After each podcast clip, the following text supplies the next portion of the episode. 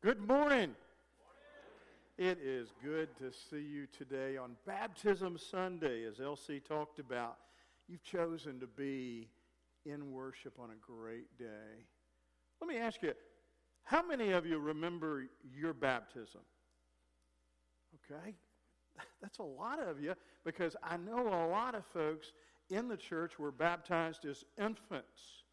Uh, and we're not going to hold you to remembering all the details of that day, okay? But maybe you're like Pastor Fran as she was turning the book uh, uh, in an album, as she was going through her, her father was deceased, and she was going through his stuff, and she saw where she had been baptized. And so while she did not remember that day, it was a reality for her. But some of you were of an age where you remembered. You may have been a child or a, teenager or an adult, or maybe you were baptized in another setting, another denomination, another church. Well, today is a day where we celebrate some that are making a first time commitment and they're being baptized, and we have a, a baptismal pool for that, and we also are going to be sprinkling. It's going to be powerful. And then there are those that are remembering their baptism. You know, it's important uh, for us to remember who we are and who we belong to. And so, really, today is a day where every one of us can remember our own baptism. If you've been baptized as an infant or an adolescent or an adult, you can recall that and celebrate that, and we can celebrate that together as the body of Christ remembering one's baptism is kind of like renewing one's marriage vows. Uh, did that not too long ago. Somebody had been married, a couple had been married 30 years, and they asked me to renew their vows. And privately, they said the wedding vows to each other. They exchanged vows again. That didn't mean they were getting married again, it just meant that they were reaffirming their commitment to each other. And that's what remembering our baptism is about today. And so you'll see that. And I want to encourage you to uh, really participate because there's three entities in today in what we're about to do right after this service. Uh, one is God.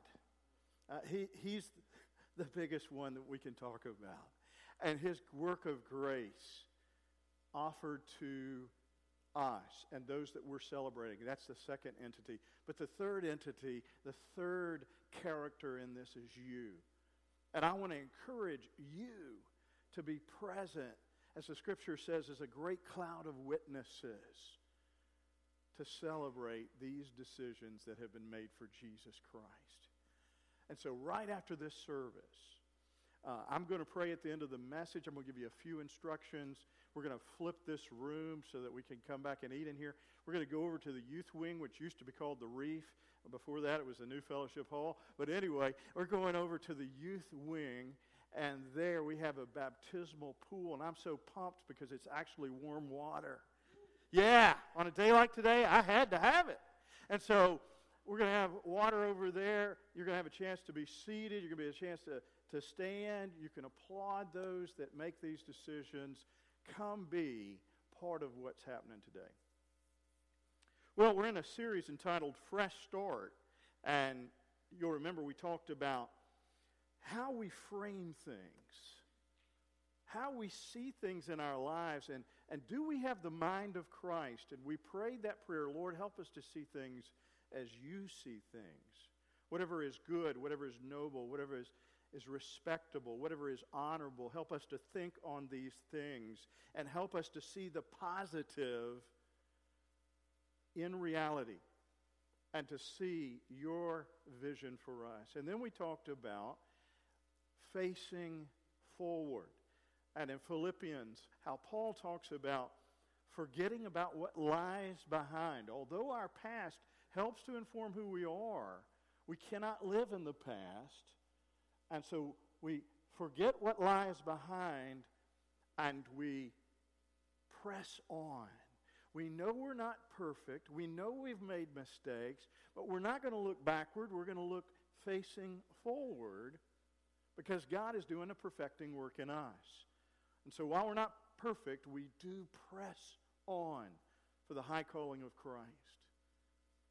And then we talked about last week, Fran did an awesome job with breathing deeply and living in the moment and drawing in, inhaling God's peace in our lives through the power of the Holy Spirit. Well, today our theme is washed clean. And I have good news for you. It's a message for every one of us. Let's pray together. God, we thank you that you have called us to this time, to this place, to be a part of an awesome day. And we thank you more importantly for the great work that you're doing in the lives of those that we will call out in baptism and in remembering baptism. But the work that you're doing in us, you've not given up on us. You continue to believe in us in spite of us. And so, God, we thank you for that good work, as Paul wrote in Philippians chapter 1, verse 6, that you who began a good work in us will bring it to completion. And we thank you for that cleansing process that has happened through the redemption of your only begotten Son, Jesus Christ. And so, Lord, I just ask you to anoint these words. Let them fall powerfully on the hearts and the ears of those here today. And let me apply these words to my life as well. It's in Christ's name that we pray. Amen. Well, you have uh, in your bulletin a couple of things that will help us. One is the scripture but the other is some bullet points related to the message. And the scripture is Matthew chapter 3, verses 13 through 17. Now, I'm not going to read through that. You have that. But I do want to kind of reconstruct that for you. John the Baptist, who was prophesied in the Old Testament, old Isaiah, said there is an eccentric dude that is going to be coming to the earth, and his name is John the Baptist, and John has a weird diet. He wears really weird clothes. Uh, he's a strange fellow, but he's got a, a message, and it's a message that is relevant. And Isaiah said, He will be like a voice crying out in the wilderness. He will be a voice that will speak to redemption. And John the Baptist did. He spoke and pointed others to Jesus Christ. And it's interesting that John the Baptizer and Jesus were cousins. And John the Baptizer, or John the Baptist, was calling people to allow, he was calling them to repentance, which really means this to turn or return, if you would, from the ways that are destructive and wayward and sinful toward God. And so that's all repentance really means. He was saying, repent, turn from your brokenness, from your wrong ways, and face toward God and move in the right direction. And people were being baptized all through the Jordan Valley and Judea area, and he would immerse them in the Jordan River. And people were crying out to God and they were allowing the Holy Spirit, God's Spirit, to do a corrective work in them.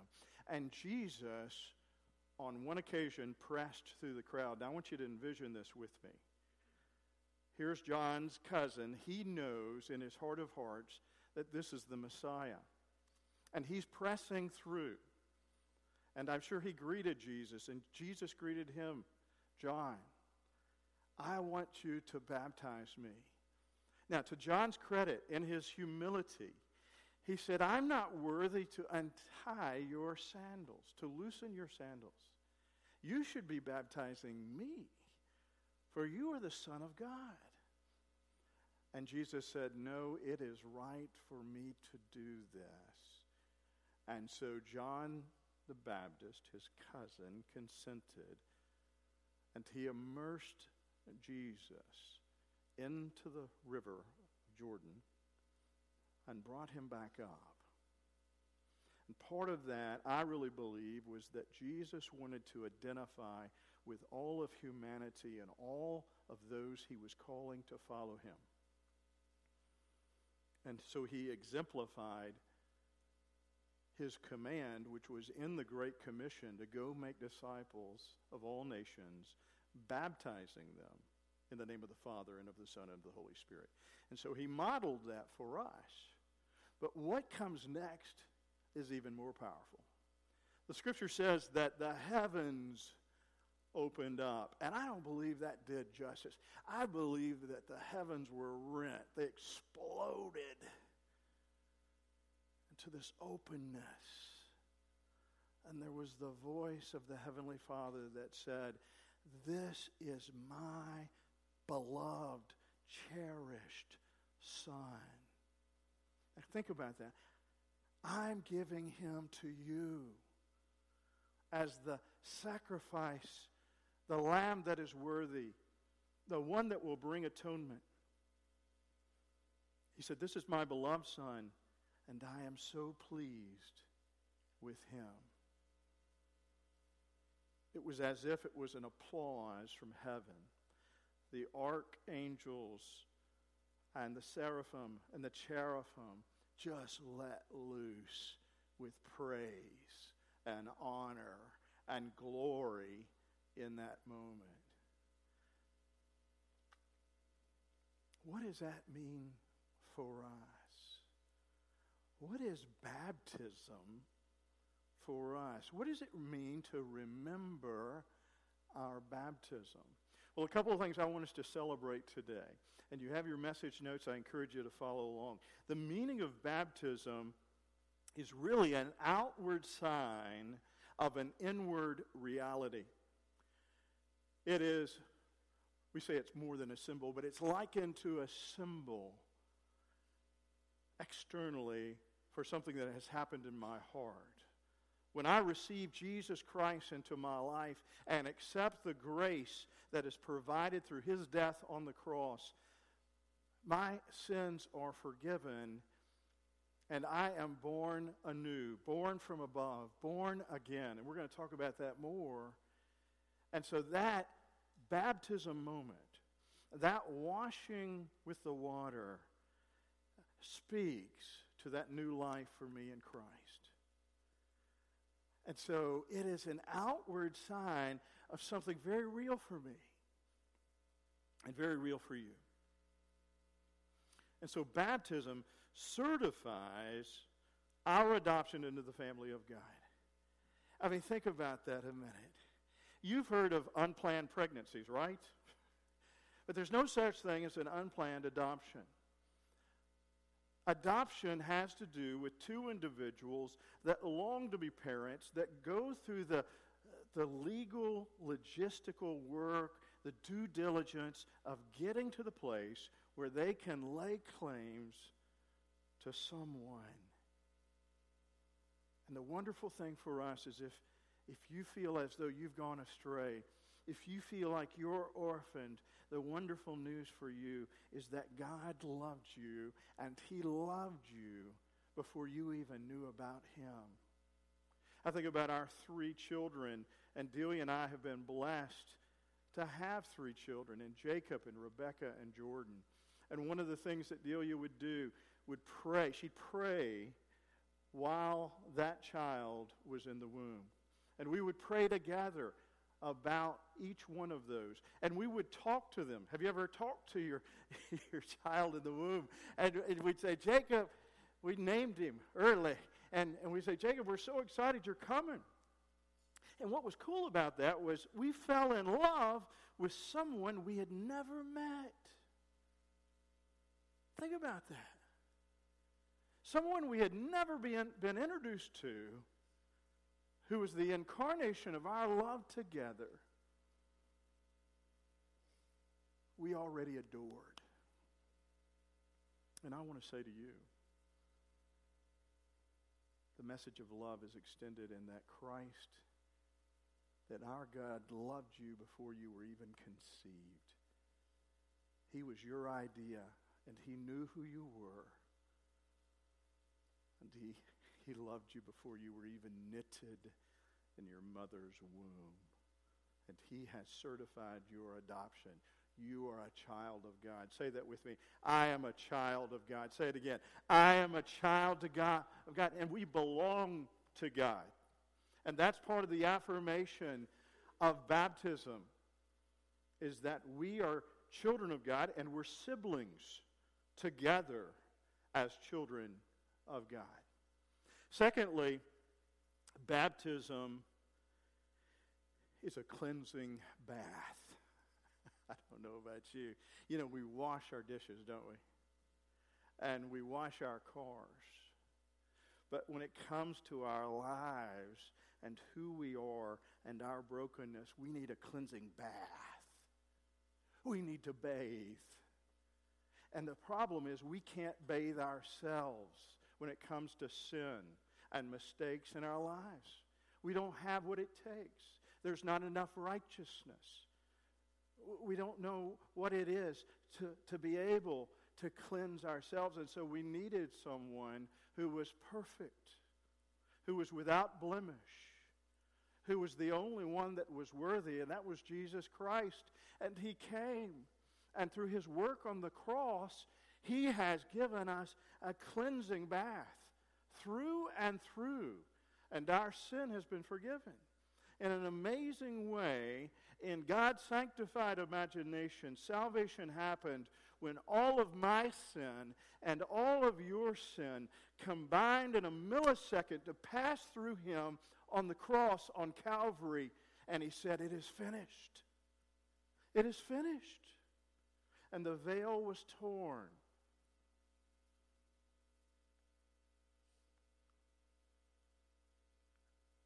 Everything that I ever have done and while this is not a license to sin, and everything that I will ever do that is wrong has been forgiven. Think about that. A cleansing bath, atonement. But it wasn't just in water. It was the blood of my Lord and Savior Jesus Christ that cleaned me up. I could not do it. I was not good enough and never will be. But he who knew no sin became sin that I might be free from sin.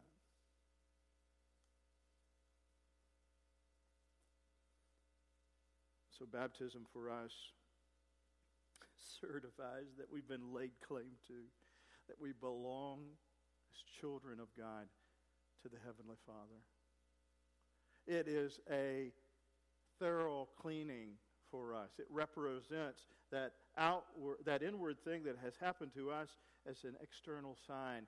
And then baptism signifies our new birth. Today, we will be baptizing to, through two forms. One will be immersion and the other will be sprinkling. We'll be remembering baptisms in the same way. And at one point in the baptismal pool that has been set up, we will take that person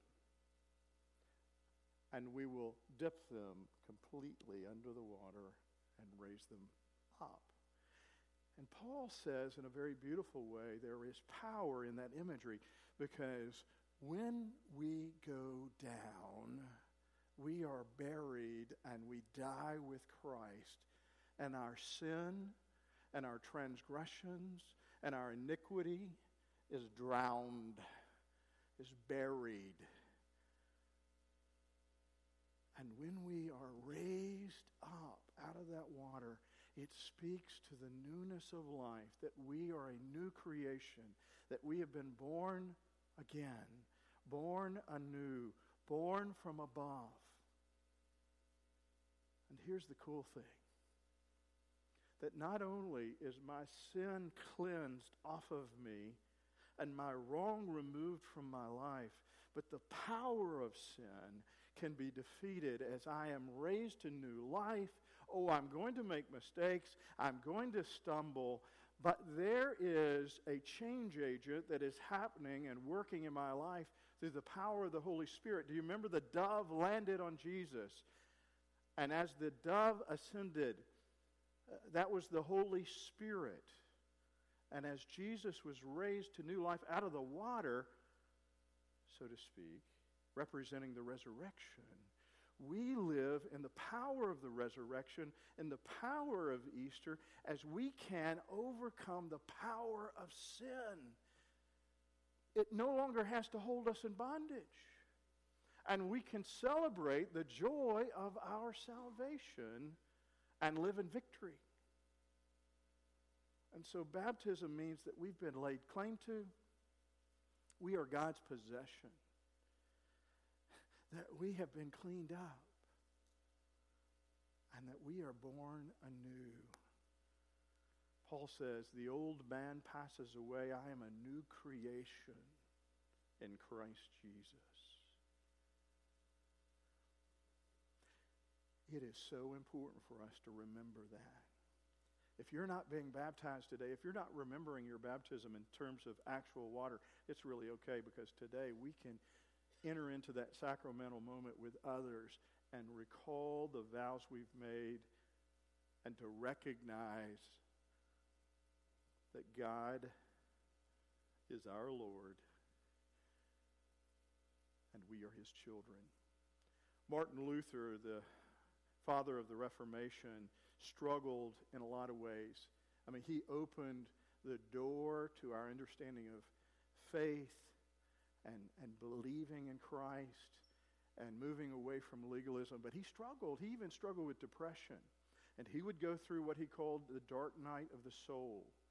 And in his darkest moments, he would say this I have been baptized. I have been baptized he would remember and call out to God and call out to the darkness that he was among the baptized and that God would never let him go and that he would be okay.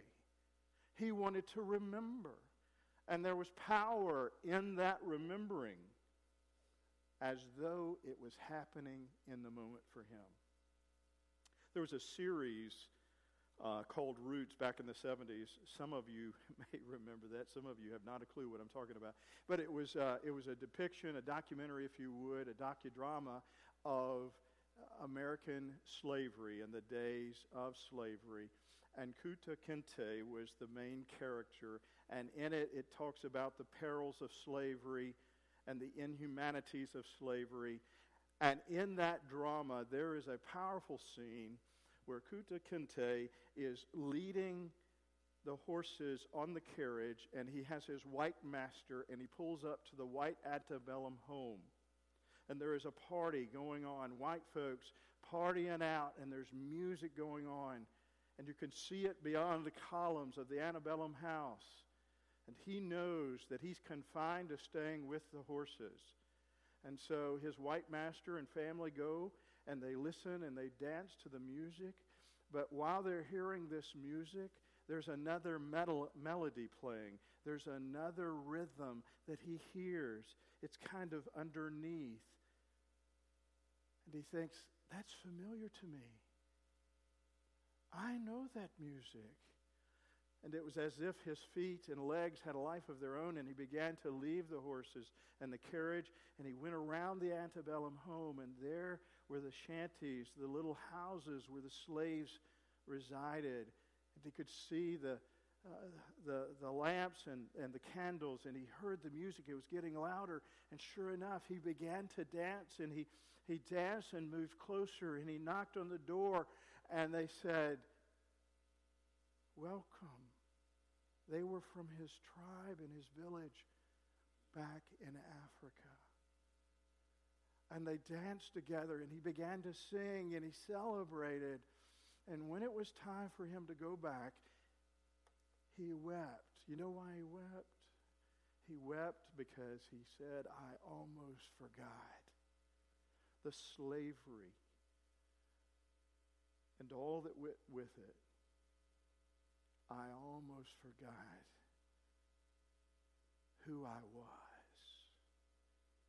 The wonderful thing today is in the face of darkness, in the face of challenge, in the face of difficulty, we can celebrate that we belong to Jesus and he belongs to us. And it's going to be okay. And we can live in victory. Let's pray together.